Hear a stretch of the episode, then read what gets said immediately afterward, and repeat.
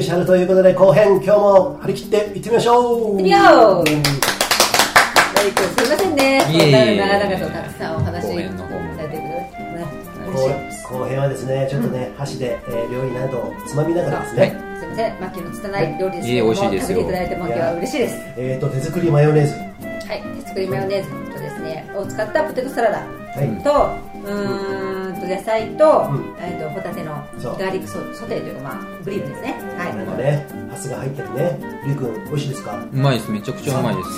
強制的に。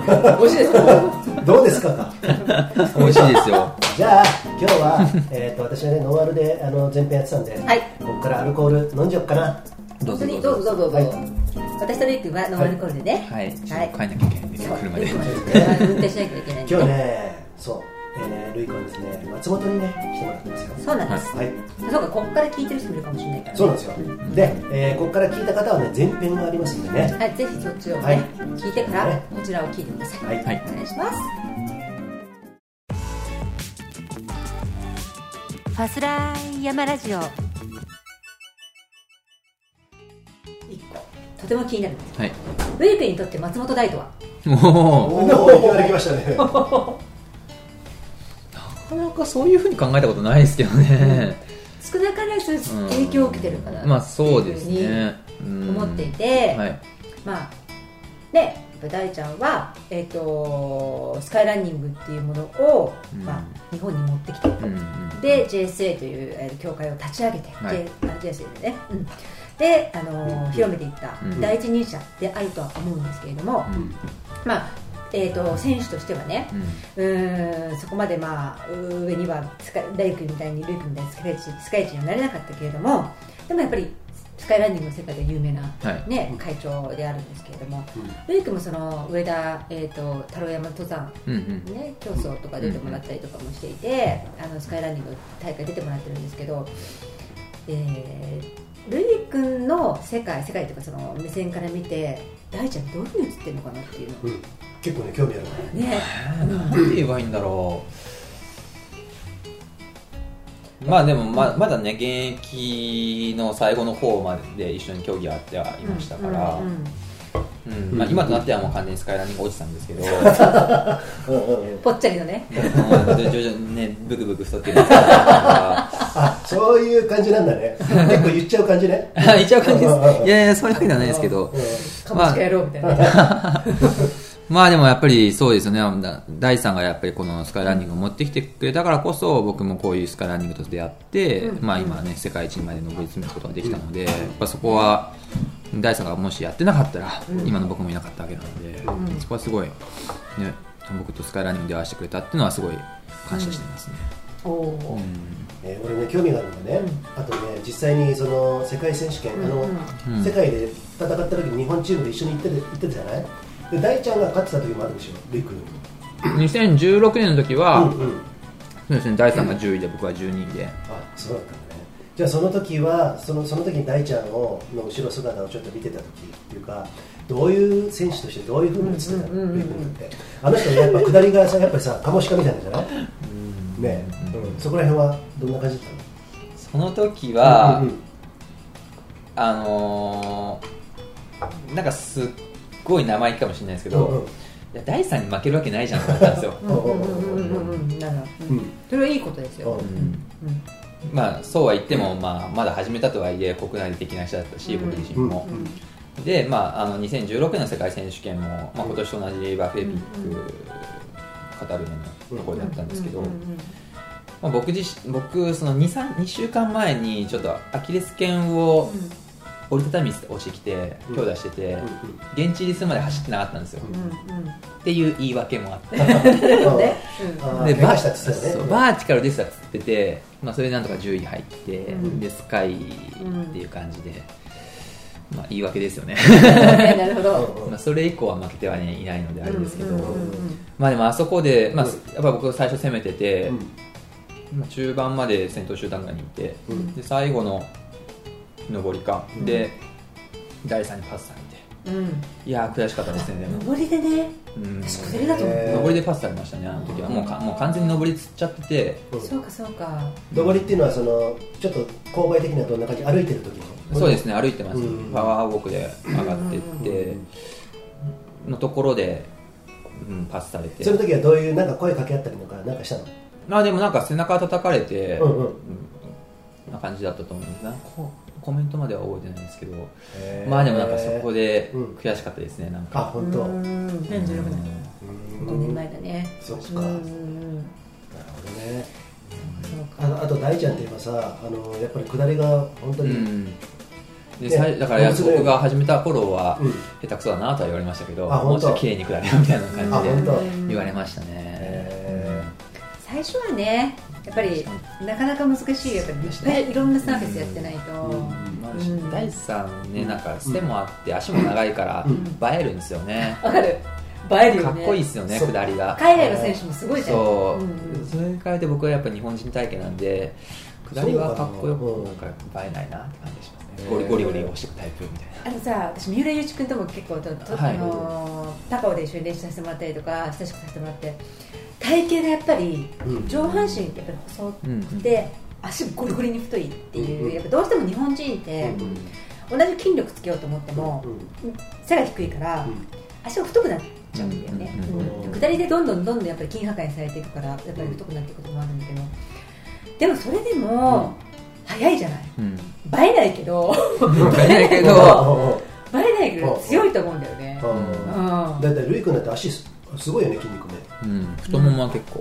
ね、うん。三浦さんよりふくらはぎはないけど。うん。太ももはまあ結構ゆうちくん。のかっこいいティラノサウルスみたいなゴリゴリなふくらはぎしてますからねそうなんだね。そっか。そう。なるほどね。あとねうん。あいい。うん。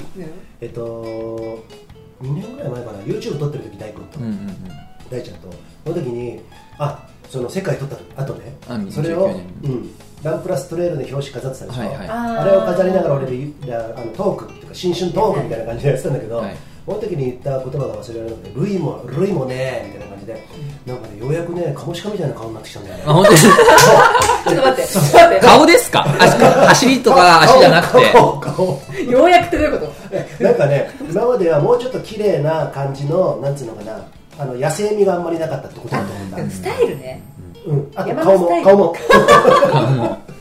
だからあ顔表情、うん。そういうものがなんか野生味が出てきたってことだと思うんだよね。なるほどね。うん。顔か。顔がカモシカっつったらなんかちょっとままだちょっと山に遊びに来てる人間の皮をかぶってたけど。もそうそうそうそうそれがなくなって。あの闘争本能出してきたみたいな、カモシカが闘争本能出してるのかわかんないけどね。面白そういう肉食系じゃないからねなんかねそんなこと言ってたん。だよね面白いね大ちゃんねベランメ町でね。そうなんだ。群馬なのにベランメ町ね。顔ってちょっとね。顔の顔なんですね。でも本当大地さんがはい。2018年の一応その世界選手権に一応引退されたじゃないですか、うんで僕その時怪我で出れなくて。そう応援にねうん。現地に行ってましたけど、うん。そこは結構なんですかね僕としてはなんか心残りで、うん。なんかね僕もしそこの第3が現役でやる時に、ちゃんと僕も結果出して、うん。一緒に日本代表日本代表チームに貢献したかったっていう思いがあって、ん。でも僕は走れないって感じだったので、そっか。うん。だからね僕としては、まあ、今年になっちゃいましたけど2021年ぐらいまで、うん。あの第3に現役でやってもらってて、うん。一緒に世界で戦いたかったなとはああなそるほど。の時思いましたけど、まあ、引退されちゃったから、うんまあ結局あとあと3年頑張れよと。そう引率でしたけ そどっかそっまあ、か一緒にもう一回走りたかったなっていうのはありましたね、うん。その時は2018年。ねえあのさ引率してさサポートした時の気持ちってだってあの時ね、うんうん。あのメンバーって、うん。もう最史上最高最強チームって言われたの。選抜が、うん。うん。でレイ君がやっぱり怪我で出れなくなって、でもすごい悔しかったと思うの、あの時の気持ちって応援してたりとかして、うん。うんどうなったの？そうですね。まあまあ悔しいですけどうん。まあしょうがないですよね。もう、まあでもサポートするのは結構慣れっこっちゃ慣れっこ。高校時代もずっとそんな感じだったので高校時代もずっと怪我をしててうん。裏方が多かったので。うん。うん。そうだ陸上やってる時にさあの結構なんか不不遇のっていうかね、うん。怪我多くてねうまくパフォーマンス発揮できなかったっていうのを記事読んで、うん、よくあの何駅伝のうん。やってる時とかにもきつかったんだろうなとかって思ったけどでもやっぱりその高校時代っていうのはやっぱりその3年間しかないっていうタイムリミットがあったので、やっぱりそれで治ったらまた余計ちょっと無理しちゃって、うん。また壊しの繰り返しだったんですけどまあ、今社会人になってというか、うん。全然そのリミットがないというか、うん。だからこそあの時も本当はももしかしたら再発するかもしれないけど走れるは走れるよっては言われてて、ああなるほどね、うん。でもトレーニング詰めてないし。うん。っていう状況だったので、まあ、それだったら、ね、来ここで壊してまた、うんうんうん。あのーリスタートするまで時間かかっちゃうんだったら、うん。まあ、勇気持ってやめようっていう感じで出なかった感じですね、やめる勇気うん諦めていい。ね。まだまだね、折りたたみ椅子この野郎みたいなね。なかったですね。えそれその時だっけ？えっとあ怪我はあ違うごめんね。さいあの世界選手権の怪我はそうだよね。出れなかった時のあそれはねそれは違います。あそれはそれは2016年で僕出た時のはい大君と戦った時は。そうだ。ごめんなさい。ちょっと全然違いますけど。つまずいたところでこれあれでこれ飲んでるからじゃないの？えっと 一発ちょっとね。はい。まあ今日ね、はい。後編こんな感じでお送りしたいのではーい。皆さんバンバンこのクロストークしていきましょうね。はい。はい皆さん最後まで聞いてちょんまげ。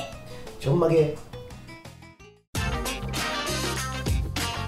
ルンリンです。実は私もプリケツですさあはい。細ライブラジオね、はい。上田類スペシャル後編ということでね、うん。はい。今日はちょっとおつまみマッキーの手料理を食べながらですね。そうですね。はい、えー、ホタテ大好きなるいくんということで、うん。はい。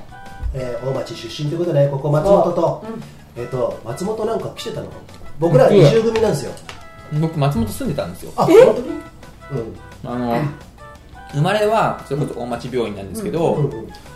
生後半年か1年経たないぐらいで一回父の仕事で上高地住んでた時があってへ上高地に半年1年へ住んでてでそこから里山辺にいてーうんうん。里山辺で、えっと、小学1年生までいましたね。さ里山辺って言ったら、あの、私たちよく行く美しが原の麓のね。はい。うんうんうんうんうんそうそうそう。山辺小学校通ってて。でそこから小学2年生に上がる時に大町に引っ越してっていう感じでしたね、ーあれ、大町生まれ、大町に、その時は大町に住んでたの？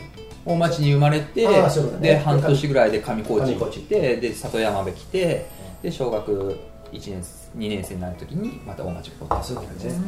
じゃあ、もう大町に戻った。実家はね、うん。今ねう、ん。あるっていうことで。へーそうなんだ。うん。そう実は。うん。で松本がどうですかえっと、松本っていうのはいやどういうさあのイメージここら辺の土地勘とかさなんかううんんどういうなんの間柄っていうのかななんていうのかちょっとよく分かんないけどでも松本住んでたってことでまあいいかなと思って、その話なしでいいや。なんだよ。住んでましたよ。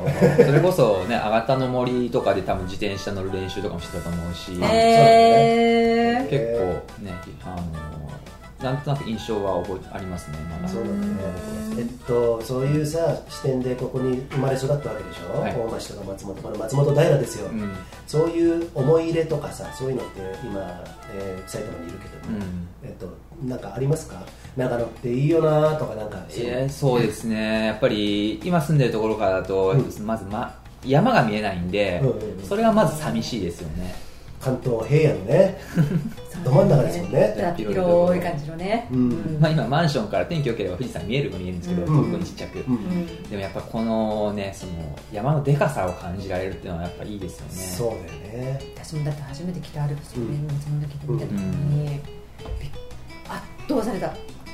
すごい山が近いはくてわーって永遠に連なってるこのでかい 2000m 以上の山が。これはすごいなみんな来る登山に来るわけだなとここを目指してくるんだもんね。そうですね。ねうん。なんか特別な感じがする。うん。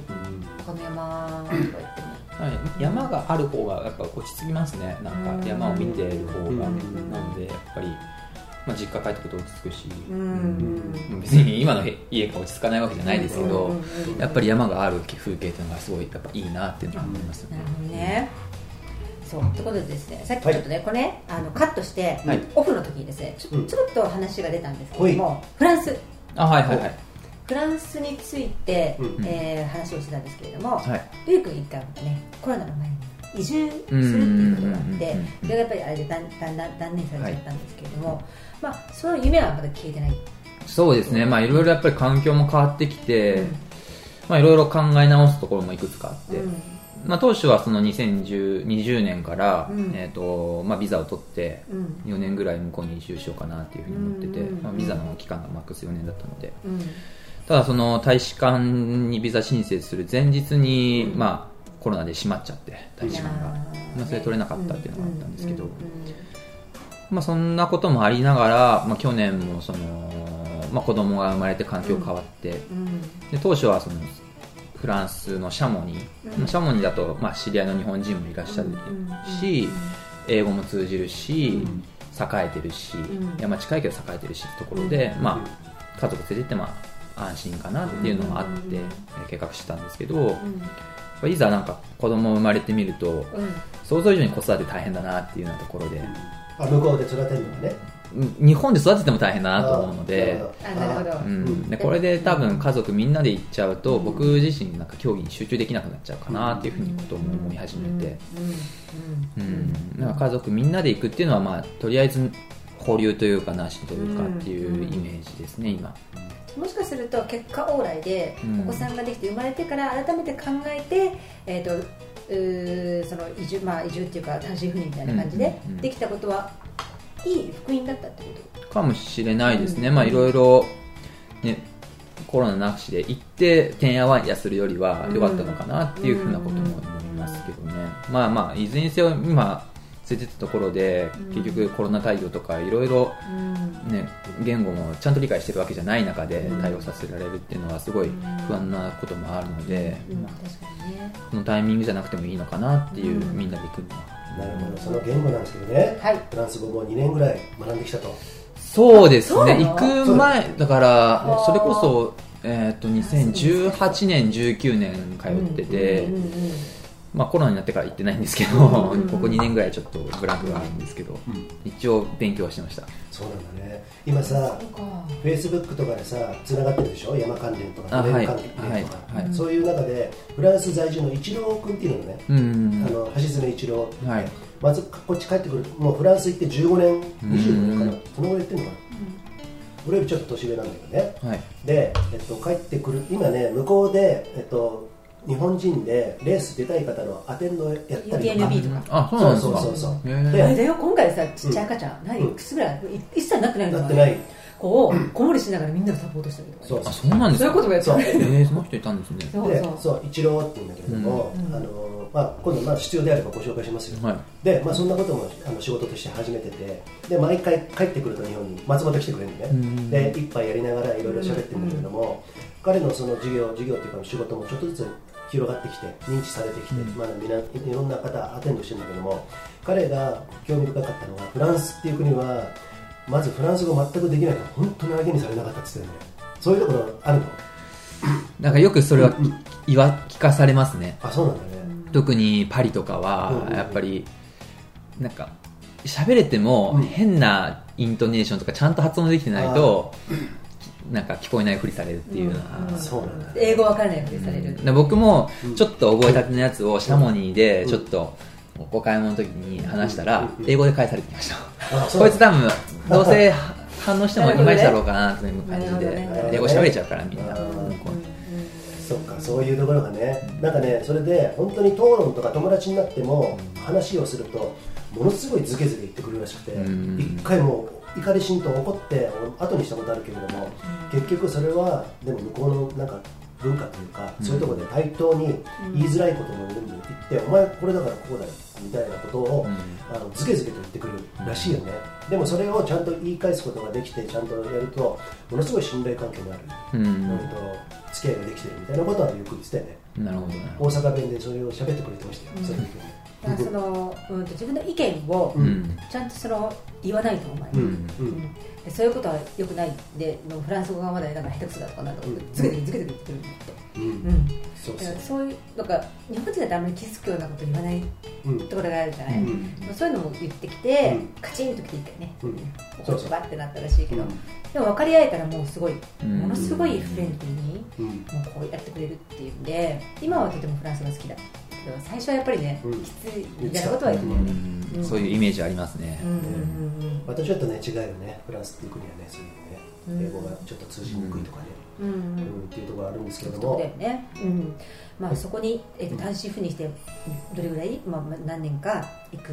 そうですね、まあ、来年に関しては、まあ、今年は結構様子見で、うん。まあ、子供もまだち生まれたばっかりだし、そのまあ、国際大会もあるかどうかわからない状態、うん。延期されたりだとかっていうタイミングだったので、まあ、そんなに海外行く頻度っていうのは多くしないで、まあ、隔離もあったしね。うん。そうだね。っていう感じで帰ってきてから2週間ね。大変でしたね、うんあこうこ今年に関してはちょっと様子見で行ってて、うん。まあ、来年からもうちょっとあの期間長くしてうん。転戦していきたいなとは考えてますね、うんなるほどね、まあ、どんどん変わってくるし、うん。ね。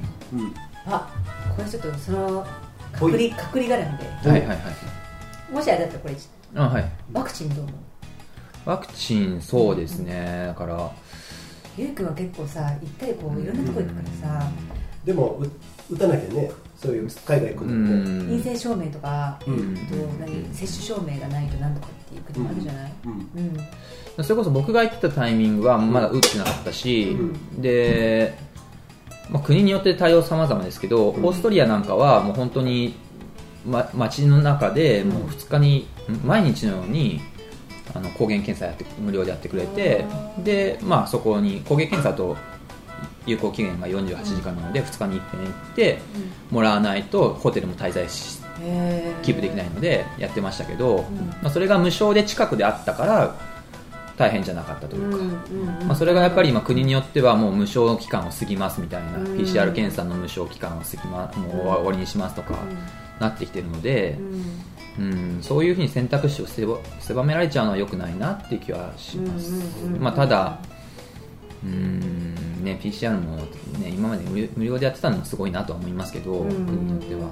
フランスもフランスそうですよね。多分うんフランスの国内の人は PCR タダでやらせてもらってて海外の人が5000円ぐらいだとかそうなんだ。これ渡航するのにさねうん。あのー今でもあれなのかな？ワクチン必ず打たなきゃいけないってわけじゃないのかな？なんかアメリカはそうじゃなかったでしたっけ？うん。アメリカはなんかワクチン証明必須みたいなあ感じで。そうか。それで入国できないと。そう。そう。ヨーロッパは割とその PCR だけでいけるはしますね、でまあ今でも帰ってきてからが日本が、まあ、それまでは2週間絶対でしたけど、うん。あのーワクチン証明があれば10日間今ちょっと減ってはいるので、まあ、それでも10日間長いですけどね、10日間だよ。隔離10日間ってさどっからいるでしょ？拷問だよねまあでも最初の、まあ、国によってうん最初の3日間は強制隔離とかうん。7日間強制隔離みたいな感じ、まあ、スペインから帰ってきた時は3日間強制で、まあ、本当にアパホテルの1から1本も出れないみたいな感じ、うん。でそのイギリスからだと7日間だったのかな。いろいろあって、まあ、そこの期間過ぎたら、まあ、自主隔離になるので、うん。一応自宅でもいい。っうん。うんうんていう感じですね。なんかね発信機がなんかあるとかななんか電話かかってくるありますあります、ね。自宅でもいいんですけど別にあの、まあ、待機してればいいっていう感じなので、うん。ぶっちゃけその、まあ、一人暮らしの人もいるだろうし、うん。全然あの公共交通機関は使わないでくださいって言われるんですけど全然買い物も行っていいっちゃ行っていい、うん。あんまり人混みは避けてですけど、っていう感じですね。なんかアプリだよね。アプリをアプリでダウンロードして。1日34回その GPS で GPS の居場所を送ったり、うん。で1日1回以上は AI もしくは厚生省の人から電話かかってくるみたいな感じで,、うん。で居場所をちゃんと部屋の中にいるかみたいな感じを見られるんですけど、まあ、ぶっちゃけざるっちゃざるですよね、あれかかってくるのが結局デイタイムなので、お昼の9時から15 17時ぐらいまでなので、じゃあナイトタイムっていくらでもずるしようがあるみたいな。それでお役所仕事だからさ、うん。その分かる時間あがね。そうだ。ね俺も高校の時定額になってたのにね 昼間とかあの夜電話かかってくるんだけどあの昼間とか全然遊べたもんね。で私のさ次元がさちょっと全然違うよで大学本当に夜も遊びに行っちゃった時があってね。その時にお父さんさすがに親父がねバイクでね「おい先生から電話だよ」っつって。あの時はね「ごめんな親父」みたいなね。それとちょっと似てるなって。見てるね。似てるでしょ。はいはい。次元が違う まあそうそういうまあねまあなんかさまあプロ山岳ランナーの上田瑠衣です。Don't think, feel. 考えすぎんなよ。あちょっとさ、うんパパになって思うことってことを聞きたいんですけど、おーやっぱりさ、うん全然違うと思うのよ。ね、うんうん。子供ができて、うん。でもまあ母親の気持ちと父親の気持ちとはまた違うのかもしれないけれども。なんか変わったことある？心境的に。心境的にそこまで大きくはどうだろうな。でもそもそもあの、トレイルを始めた頃からうん。なんだろうあの子供を抱いてゴールするのが結構憧れがあってよくやってるよね、うん、UTMB だとかああいう華々しいところでゴールするっていうのが、それをね子供と一緒に優勝でゴールしたら一番かっこいいなと思ってて、まあ、だからこそなんかちょっと早くから子供欲しいなってことは思ってましたけど、なるほどねでも3歳ぐらいで3歳ぐらいでさパパがこう帰ってきてさ、ナンバーワンで、うんうん。こうもう超鳥肌ちょこちょこちょこちょこ歩いてきてね。うん。今1歳ぐらいでしょ？もう首座った？いやもう全然もうある相手も。はい あなた2児の父ですよね。もうね忘れましたね。3ヶ月で座るから。あそっかそっか。であそういうもんだ。っ腰が座るのは半年ね。いやあんまりちっちゃい時にさゴールする時やると首こんなふうになっちゃうじゃん。1歳過ぎてるっつうのも大丈夫です。失礼しましたね。そう。はい。でも可愛いよね見てるとさ、うん。わそれは実現すると思いますよ。ね。うん。絶対。そうだね。うん。ですだからそれをね海外のビッグレースなんかそういうことやりたいなううんんうんうんうん。あそっかルイ君にとってビッグレースっていうのはやっぱり今既存のね既存のレースのビッグレースは UTMB うん。はスカイランニングのまあいろんな、世界選手権もそうなのかもしれないし、あとトレイルの世界選手うん権とか。うん。まあでもあれですよね。なんか大会によってなんかそういうのがしやすい雰囲気とかもあるじゃないですか。あなるほどね。結構スカイランニニングって結構ねなんかトレイルとかウルトラとかに比べてなんかバチバチ感が強いから、なんかそんなゴール直前で子供抱っこして待ってる時間なんてねえだろみたいな感じもあるから。確かにさこれ,、うん。これこれの時なんか絶対無理だよね。絶対無理。絶対無理だよね。抜かれちゃう抜かれちゃう。があるからまあちょっとね大会を選ぶかなってのはありますけど、うん。だってさあのごめんね。うん。スカイランニングのあのバチバチ感のねスタートした時ってすごいんでしょ？このこぞってみんなガーっていくじゃん。いつも大体トップの方で出てくじゃないベックはいはいはい。それってすごいらしいじゃん。なんかつばぜり合いみたいなさそうでもない陸上のトラックに比べたら大したことあないですよ。そのトラックのさ肘打つあすごいくない？あそうなんだ。全然ねこれ。1, 年をねある。それに比べたら全然余裕です。あちなみにそのスタートする時ってなんか戦略とかあるの？さいなるなるべくちょっと、まあ、得意のところだからちょっと先頭行こうかなとか。うーん。駆け引きあるでしょ。まあでもポジション取りはある程度は、うん。あんま後ろに埋もれちゃうとやっぱ先頭がどんどん離れちゃう、うん。なんかうん。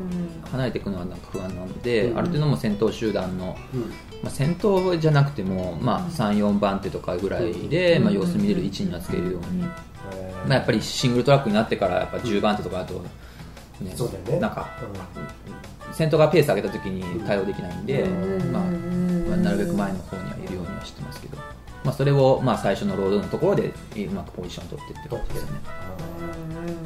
集団にね、うん。ちゃんといると。シングルトラックになってる、はいほどだねってさあのごめん。ね青ヶ岳の話になっちゃうんだけど、うん。私唯一さそこでさ、うんあのえっ、と何？ISF のシリーズ戦になったのに出たんだけど、うんうんあの速さとたるや、うん最初スタートしてロードのところ。あれは戦略ですね。あれびっくりしたよね、そうなんだね。私でもありえないぐらいで、うキロ4んうん。フラットぐらいで走ったわけ女子なんてもうそれよりも速く行ったけど、男子なんかさうん2分台ぐらいで走ってんじゃないそれはそれはあれですけど、5キロの通過15分50秒、そうだよね。3分10秒で押してきました。そうまあ、それはそれは戦略ですね。うん。えー、もうえー、えその戦略にはいろいろな思いがあると思うんだけど例えばどういう圧倒的な強さを見せる？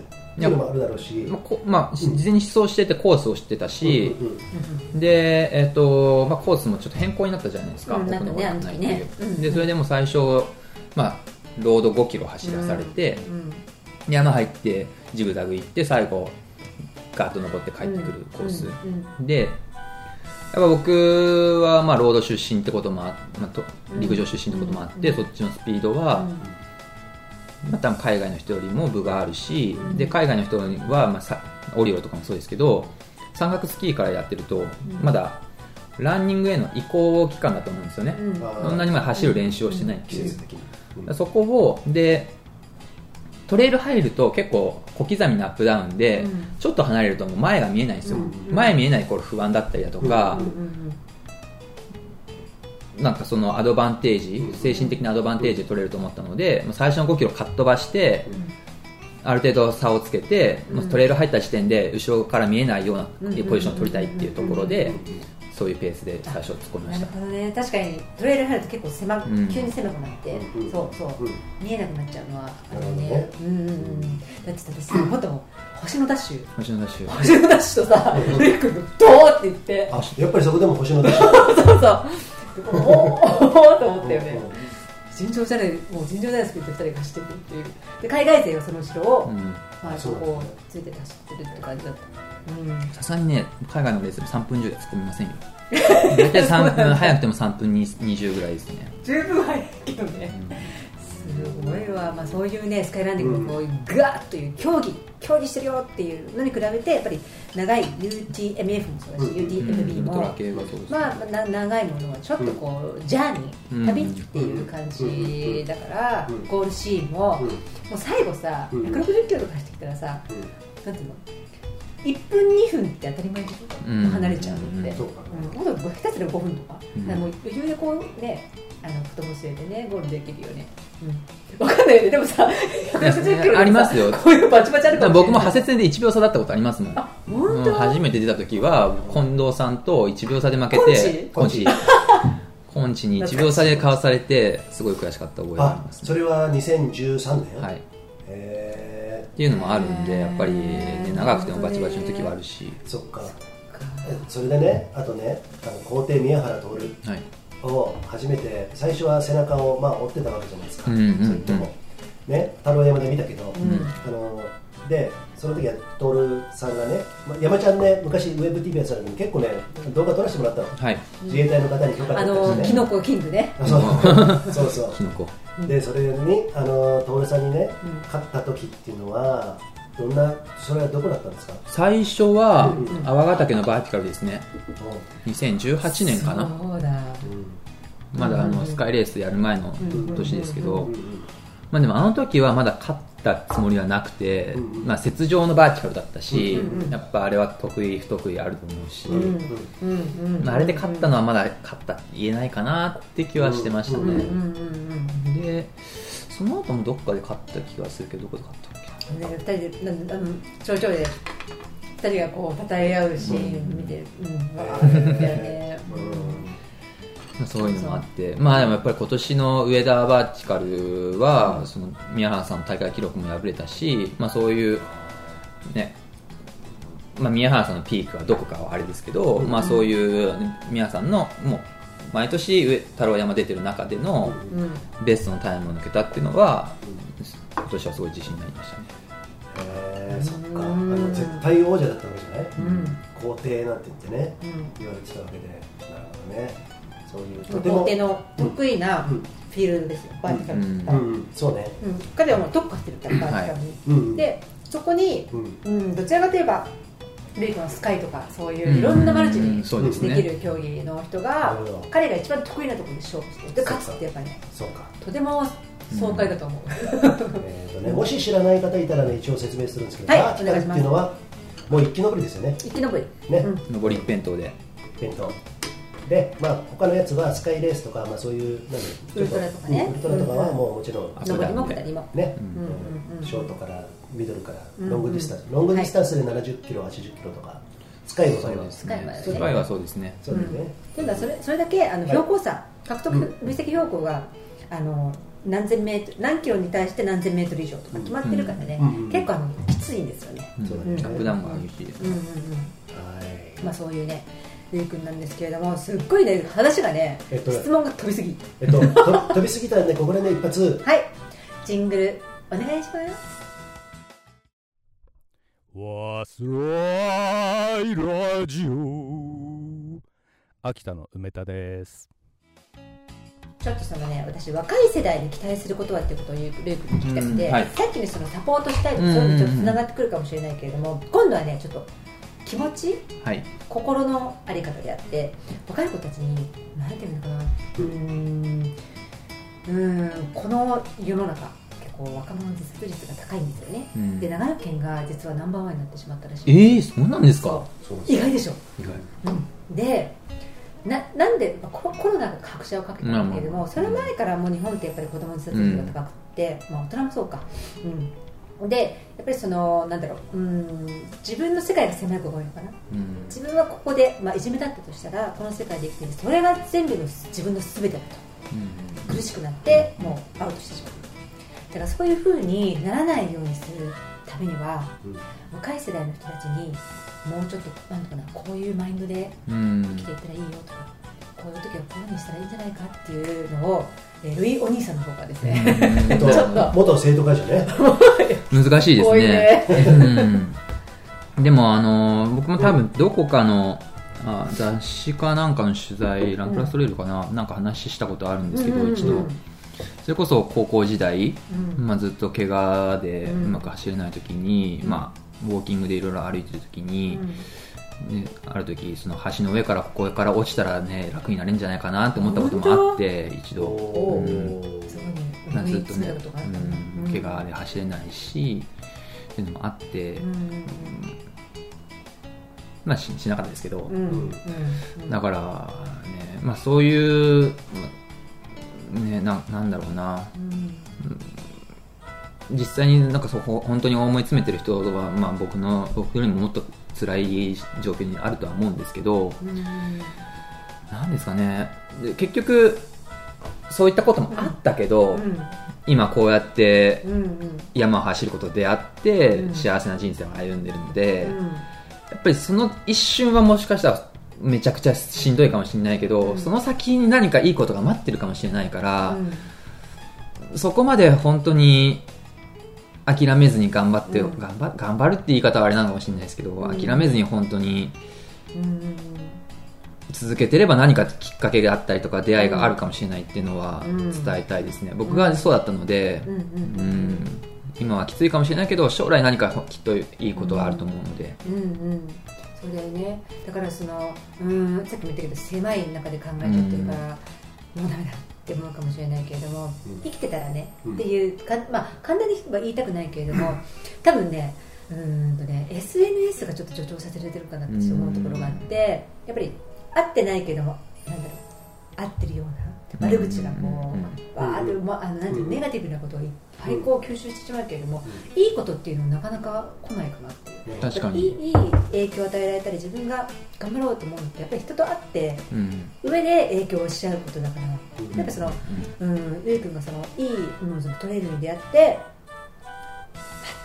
いいあの楽しい世界に行けたのも人とのつながりがそうですね。断たれてたら多分無理だと思うんだよね、人の縁でそういうふうになっていってるわけだから、だからねそれをね強く言いたい、うん。もうねちっちゃい画面の中の世界をやめてほしい。そうですね。もっともっとね。外に目を向けてそうそうそうそうアクティブに。うん。そこをさそのさっき言った抽象度見てる視点っていうのかな、この世界で今生きてるかもしれない。けど SNS もそうじゃない、うん。フェイスブックだったら、まあ、ツイッターでもそうだけどこのぐらいのこのお盆今ね皿を見て言ってるんだけど、この世界のだけでこれが世界だと思ってしまう。うん。うん。だけどもうちょっと抽象度を上げるとあこれはもうこのいろんなある中の一つなんだなって思えるようになるには、うん。まあ、若いとなかなかそこまで無理じゃない、ううん。んだからそういうことをなんかね、そこだけじゃないんだぞ生きる道はっていうことをやっぱりやって、なぜかというと俺もねそう言っても、まあ、若い頃はともかく、えっとね、フェイスブックとかでちょっと変わった参考とかやるとバッシングされたりしたんですよ。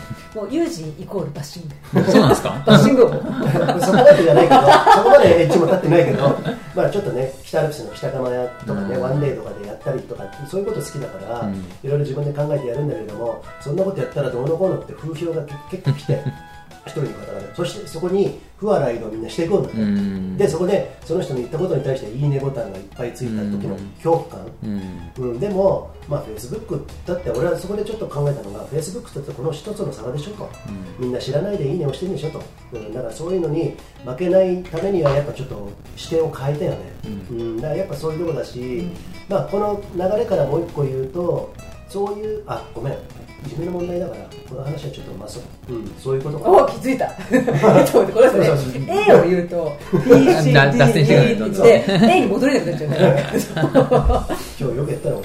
今すごいよく気づいだからそういうところ、うん、ちょっと見る位置を変えてこれが全てじゃないんだよ、うん。だからさっき言ってたレイ君のさ、使命だったり、うん。自分のうんやりややりたいこと？この、うん。えーとマウンテンフロンティアを立ち上げてっていうことは、若者の、ううんんと今アスリートのその現状をうん。変えて、うん。もっと意味のあるうん。ものを伝えていけないかっていうところも結局その若者を救うことになるね。うん。楽しい世界が待っている。生きていける世界がいる、うん、望みを捨てないでっていう。だからね、うん、その若い世代に期待すること、うん。うん、だから、うん、強くなれとは言わないけど、うん、希望を持ってほしうん。い、ね、でいろんな大人を見てほしい。いろんな、そうですね。うん。あ結構ねこうなんか視野が狭くなるとやっぱりコミュニティも狭くなるし、う。んでやっぱりもちろんその人間関係の中で絶対相入れない人っていうのはいるから、うん。そこを気にして生きてるよりやっぱりコミュニケコミュニティを広げることでうん。理解してくれる人は絶対いるはずだから、うんそこを、ね、一歩外に出てそういった人と出会う出会えるってことが大事なのかなと思います、そう。そうそう出会い。で会わない人になんかケチョンケチョンに言われたとしてもそれで落ち込まない。それは一つのうん。事例っていうか一つでの意見。その人だけの意見なわけだからもっと違う人もいっぱいいるしね。もしかしたらちゃんと話し合えば多分ね面と向かって言ってきてくれる人って悪い人はあんまりいないと思うんだよね。うんうんあの影からさ、なんていうの、な何ネーム、ペンネームだけでさうん、攻撃してくる人いるじゃん。そういますね。クソみたいなやつ。そういうのは、もう相手にしなくていい。うん。うん。そうだね。見えない相手は相手にしなくていいとそう。いう人から飛んできたことあの言葉とかバッシングを僕は豆鉄砲って言ってます。鳩の豆でそうそうそう。鳩の豆鉄砲うんうんうん。あ鳩が豆鉄砲あ、そうだそう。だ。うん。うん。豆鉄砲当たってみたくないねでも、ゆうくんみたいなさ、本当嬉しくて、これ見たときね、衝撃だったよね。とうんそこがねやっぱりお今回のねあのルイ君やっぱりちょっとオファーしようよっていうところはあそうかなんですよありがとうございます、うんうん。でね、あのー、うーん、ファスライ、ファスライヤマラジオとして、ファスライヤマラジオっていうラジオっていうのも、はい。い、ろんな活動を私たちはしているんですね。まあ、うん。リスナー、コアリスナーの人はよく知ってるんですけど、その、うん。あの、さっきのエンブレースみたいなアパレルだったり、うん PC ショートっていう、うん。あの、ウィンタースポーツだったりもするんですけれども、うん。この結構その私はゆくゆくうーん、えー、と子供たち、まあ、貧困とか、まあ、そういうことも含めてね、えーのサポートっていうのもやっていきたいなって、全体的に、ね、包括して子供たちを助けるとかね、えー、とシングルマザーよ弱ってる大人たち希望を見出せない大丈夫ですよそんな、うんっていうことができたらいいなと思ってるんですね、うん。ちょっと抽象抽象的だけど、うん。そういう取り組みをうんうん。やっていく中で、うん。この立派な考えを持ったルイ君ですね、はい。えー、とこの、えー、何？サポートをですね、うん。ゆくゆくさせていただきたいなというおことをですね、そうなんですよ二人ちょっと話し合ったんです。はいけれども、このここからのなんここかいきなりいきなりのなんかそうそういきなりのですね。サプライズです。サプライズ。まあサプライズね。そうなんですよね。でもその一発目のエンブレイスはちょっとまたちょっとね。まあそれはほら、うん。自社ブランドのことがあったりとかね、うんうん。いろんなことがあるんで、ですけれども、だからその、うん。とスポンスポンサーとしてですね、うん。まだ私たち法人化してないんですけど、うん。うん。ゆくゆくね、そうです。法人なるほど起こしてやろうと思っていて、うんで頑張ってる。どうしたらいいか頑張っている若者を応援しないわけがないだろうと、うん。っていうところで、うん。どこまでのことをサポートできるかわからないんですけれども、はい。やらせていただきたいなということを、今このオンライン上で。あ ラジオ上で突然告白しましたけど。オファーの。俺はこのマッキーのその饒舌な感じに俺もあの旅立ちでうんよくしゃべるわ。この人ねあのスイッチ入るともう炎の口車でねものすじゃあごい。ちょっとはい口車って悪い意味悪い意味でしょ？騙すとか。ごめんごめん。じゃあちょっとあの訂正しますね。本当。やめてください、はい。はいそうそう思っておりますのであのぜひ子供たちに夢を与えられるようなね、そうですマウね。ンテンフロンティアうん。で、えーあってほしいと思います、ありがとうございます。はいちょっと終わりみたいになってる。ま ままだまだあるんですよね。10分ぐらい。あ本当？本当？じゃあですねここででですね。一発ね一発ねジングルおはい。願い。します、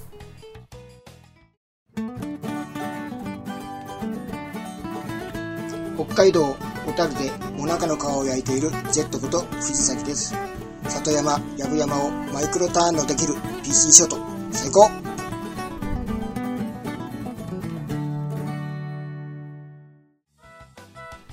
さはい。あ2回にわたってやってきましたけれども。うんうんうんあはい。ここでちょっとねうん。話しにくいかもしれないけど、うん。うんちょっと和む話題を、はいはい。奥様とのお出会い お出会いは？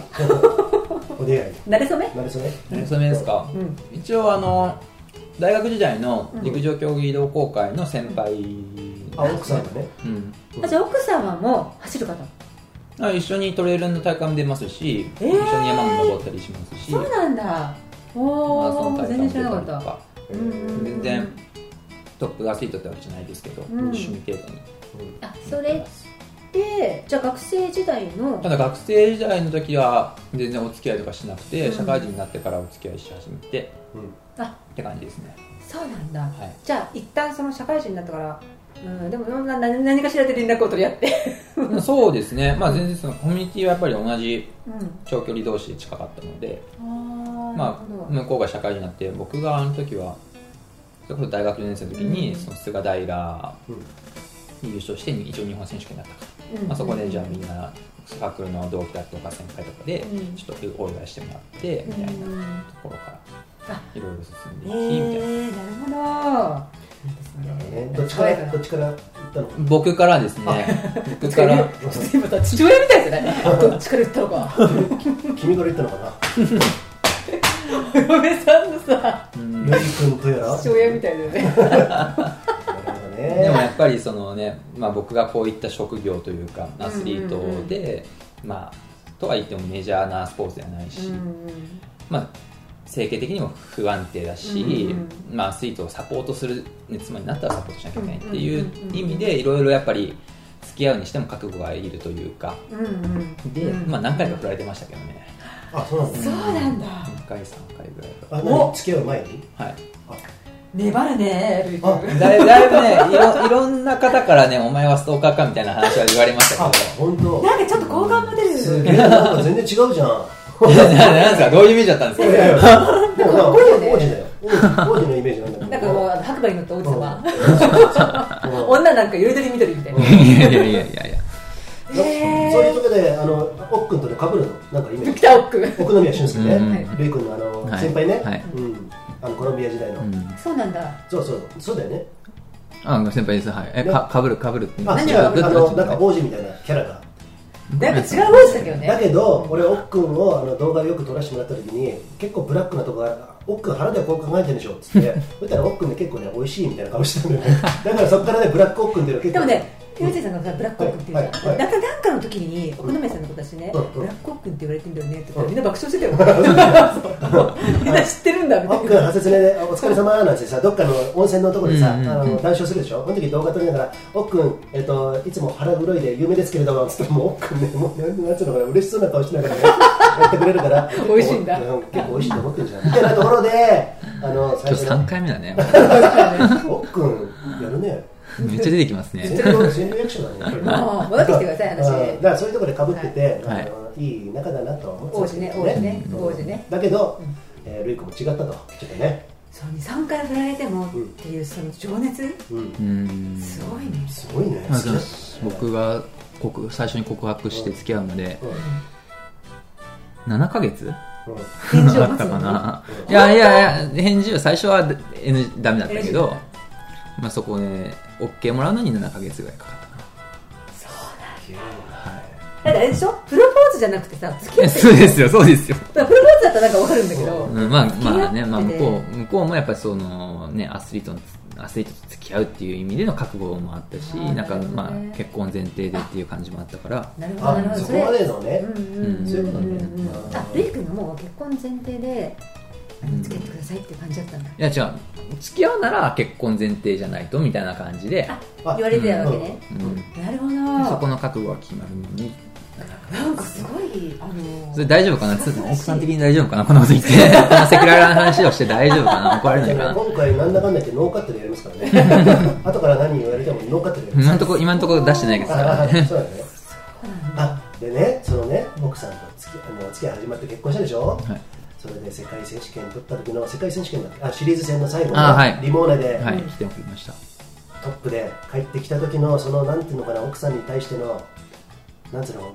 やっただ誇らしげな気持ちとかそういうのっていうのかは？誇らしげとか感謝の気持ちとかねう。うん。どうだっんあの現地来てくれててうんうん。で、まあ、初めてのヨーロッパ彼女も初めてのヨーロッパで。あの多分ワールドシリーズの動画に載ってますけど最後ねそうだよね。ハグして。めちゃくちゃ顔抜かれてましたけどね。奥奥さんのやつ。があ全然がっつり抜かれてましたけど。うんいやーでもやっぱりね、いろいろやっぱり向こうも仕事しながらだったので、うん。その時は、まあ、すごいそれでいろいろ忙しい中で、まあ、ご飯を作ってくれたりだとかして、うん。大変だったと思うんですけど。うんいや本当にありがたかったですね。もうわざわざ、まあ、仕事も、ね、いろいろ休み調整してそれで応援に来てくれたので、私なんかさ、うん。奥様がうん。うん書いたなんか記事読んだ、え？なんかね奥さんはこうだよ。あのすごいあら、うん。もう最後の大詰めちゃんにもうね、うんうん。それで彼の邪魔にならないようになんかねあの料理もあの、なんていうの？あれでしょ？ちゃんと日本食はいはいはい。作って、うんうんそれであのあピリピリイライラしてるなっていう時に、うん。なんか言ってたな失礼しこうっていう記事を読んだことあるあの本当。うん。ランプラストレールかな。あそうだランプラストレールだ多分。すごいですね。これねあのそれだから結婚前提だったらお付き合いしましょうっていうそのなんていうの誠実さうん。が覚悟として出てるよね。ね。うん。最初はねあの付き合う前はストーカーまがり。友達には言われてそれがね世界の舞台でリモーネ。忘れられないねリモーネね。あれは最高でしたね。リモーネってレモンって意味なんでしょ？そうでも。本当にレモンの発祥の地というか今はもう観光がメインでレモンを栽培してないらしいんですけど。うんうんそうなんだ。まあそういうね、うんとてもね素敵なカップルじゃないでもご夫婦だね。うん。ね娘ちゃんも生まれて、ね。うん これで怒涛のねはい。うん怒涛のマッキークエスチョン続いたんですけれども、はいはいはい。この後半戦前半戦ともに。はい。ここでルイ君が聞いてみたいことってあるところ。ファーストライチ。おお全然そんなことを考えてこなかったけど。例えばこの何何やってるか分かんないおじさんとおばさんはいはいはいはいはいはい。不透明でしょとても。とても不透明うんうん。で、だからよく言われるじゃない。どうやって生活どうやって何かしてるんだって結構言われる。じゃんああうん。うんうん。うん。確かに。この活動とかさ、うん俺なんかね美しが原トレイルランっていうところでそうですよね。し知ってる？コースディレクターやってて。やめましたよね。そう。あ知ってるんだ それがなんでだろうってずっとそこ気になってました突っ込んでいいそ突っ込んでいいものなのか。ああどんあの一応ね書いたんだけどそこまでなんかあそれね最後あ思い出した思い出した思い出したはいはい。一回ささ思い出した。えっとね美しが原トレイルランもう 10, 10年前かな。はい。2011年からやってて、まあ地元で暇そうな人ってことは俺に白羽の矢が立ったなるほど。それで山に入りながらコース作ってきたんだけどもなんかその日本のトレイルシーンっていうものだけを見ててもうちょっと演出とかねうん。なんだろうな、うんと、演出もそうだし、うん MC 一つとってもそうだし、まあ、そういう含めた演出、あとまあ細かいこと言ってもっとあるんだけど、エッジを立てるとかね、うんうんうんそういうこともあるんだけど、そういうことに対して主催者といろいろ話してきたんだけれども、やっぱりね、うーんと美しくて結構完走率の低いっていう設定でやって、結構それで初回のロングコースが70キロなんだけど、うん。30何パーだったのうんうんで当時その時富士登山競争よりも低い完走率あんまなくて、そういうのをやっぱり仕掛けてなんかちょっとねいい意味でギャップを作りたかったの,、うん。あの退屈だからだからそういう意味でやったんだけどそういうのがやっぱりちょっと折り合いつかなくてうん。主催者の筆頭の方とねもうとても仲がいい方ではあるんだけどもそうこうしてるうちにやっぱり俺が疲れてしまったのがあって、うん。だったらもうそろそろまあ潮時かなと思ってやめたのね。そうそうそうそうそうそう。だからまああんまりだから人と同じことをやりたくないっていうのもそこ、うんうんうん皆さんあの大会の今度離れてすみませんキッチンから、はいねうレイ君さ海外の大会っていうか思うと思うんだけど、あのさ、うん。演出？とかさあ俺もそれが雰囲気とそれが違くない？やばいっす。全然。うん。でしょ？違いますね。うん。でそこにユージさんずっと言っていて、うん。こういうふうに MC とかも大事だし、うん。音楽も大事だし、そのタイミングも大事だし、こうやってみんなの気持ちを盛り上げたりっていうのをうんずっと言ってるんだけどやっぱりその主催者の F, F 社の方とうん。ポストねうん。ずっと折り合いがつかなくて、うん。もう俺はそれがやりたいやりたいことでもない。と。でそれを今度ファスライで、うん。大ちゃんの、えースキーモン大会 MC やらせてもらってうんうんうんうん思ってらせてもらったりしてるんだけど、そういうことでなんだだったら美しとあの関わってもいいよっていうことを言ったんだよね、うん。うん。提唱した。でもそこでもやっぱりこう、うん。ダメで、うん。ごめんね。なんかあなたの話をあ全然全然全然。持 ってくような話。だからそういうところでやっぱり冒険したいし一歩出したいしあの同じことをやってたくない、うん。あのそそういうレースはいっぱいあるのは知ってるからだったらそういうところでなんか新しい可能性をやってみたいっていうところがいつもあって、そこがやっぱ10年越しにやってきたけどやっぱり通じてないってところでやっぱりそれは自分が主主催者のメインじゃないからどうんうん。いうところがあってじゃあ行きますっていう、うん、そういうことだったんですよなるほど。そうだったんですね、うんあ知ってもらっててなんか。そうなんか降りたな大会直前に降りたなと思って。あそうだね。そうだよね。なんかあったのかなとなんか負けへんよみたいなそんな感じいやいやそういう意味ではなくてななんかあったのかなっては思いましたけど。そうだね。でもねあそこの会社の社長とは本当にいつもやれやり合ってて。まあそうなんとですね。てもいい意味で尊敬してるし、うん。まあもちろん僕も知ってありますけど。ああそうなんだ野々山さんそうそう、野々山。声声出してる。んだけどあいいの？野々山の親父ね、超でかいね、うんあそういうところからさっき聞きたかったのがねもうね時間がね、はい。なくなってきちゃうんだけど日本のトレイルシーンとか山岳レースシーンとかスカイランニングも全部そうなんだけど、まあ、スカイランニングが雰囲気出てる大ちゃんがさ、まあやってますよね。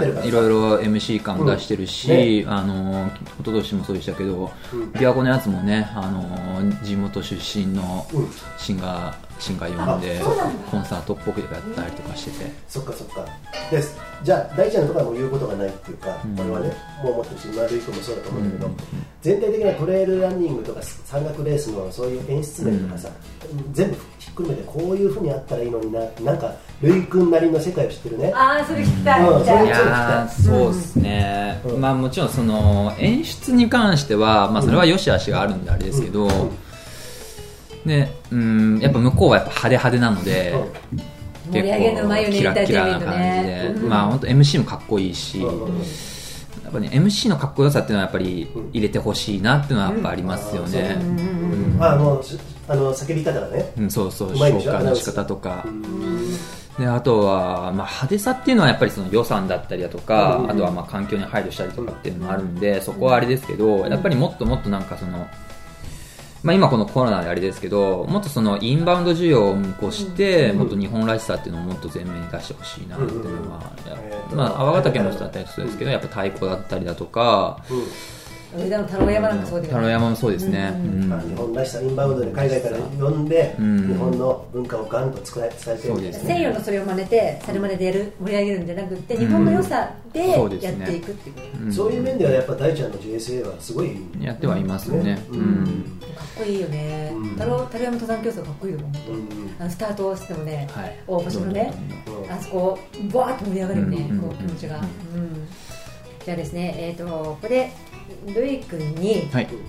えー日本のはい。スカイランニング界はい。今後ねはい。に望むこと。はい。これ聞きたいですね。もういろんな面いろんな面そうですね、あのーやっぱもっともっと、あのーいろんなところに隠れてる原石というかあると思うので、辛口なことも言っていいですもんね。辛口なこと、もう何でも思ってることをこうもうこうそうじゃなくてこうだろうっていうのもいいし、ううんん、なんかもう何でもそういう枝も類見たい人いっぱいいるよ。そうですね、まあでもやっぱり、で日本いい、なんか日本人の悪いところも出てるかなっていうのはあって、やっぱなんかそのちょっと、身が引いてしまうというか気を使いすぎてしまうところもあって、うん。まあ、今回のせ世界選手権もそうですけど、僕は自分で雇ったトレーナーさん連れてきて、まあ、そこに対してじゃあずうずうしくお願いして治療をお願いするとかっていうのもやっぱりアスリートとしては大事なところだと思うんですけど、まあ、そういったところをじゃあ僕が海外遠征行ってる時にじゃあ一緒に宿入ってもいいですかとか、まあ、そういうアグレッシブさがもっと欲しいなっていうのもあったり。やっぱ、まあ、プラスそこをねやることでもっともっとみんなが海外に挑戦しやすい雰囲気も出てくると思うし、僕もっともっと、ね、もちろん僕は僕で集中はしてますけどそこになんだろうな乗っかってくるぐらいのなんか度胸というかあー図太さがやっぱりないと世界では戦えないのかなって気がするのでもっとそこをねもっと自分本位になってお来てほしいなって気はしますね。ですね。自分軸ね。いつも他じゃないよ、まあ、自己中心とはまた別ですからね。そうだね。そうそうそうそう周り見てないのとはまた別なので、もっともっと自分のことをだを前面に出して、あ僕のことを頼ってきてほしいし、一緒に、ね、そういう海外で戦う僕も仲間が欲しい皆さんね。聞きましたか？これはねお宝言葉ですね。キング・オブ・ザ・ワールドの最後。キング・オブ・ザ・ワー。ルドの。はい。こういうね、えー言葉が聞けて皆さんいかがでしたか？なんかやらしくない？長寿みたいでね嬉しいですね、はい、はい。ね、もっともっと喋りたいですけどもう本当にねこういうあの時間がだいぶ経ったんで、はい、じゃあそれでは鳥さん、はい。えー、また発売に来てくれるかな？いいともイエーイ。ありがとうございます。ありがとうございました。ありがとうございました、はい、ではあの上田レイスペシャル。これで終わりになりますけれどもまた明日来聞いてください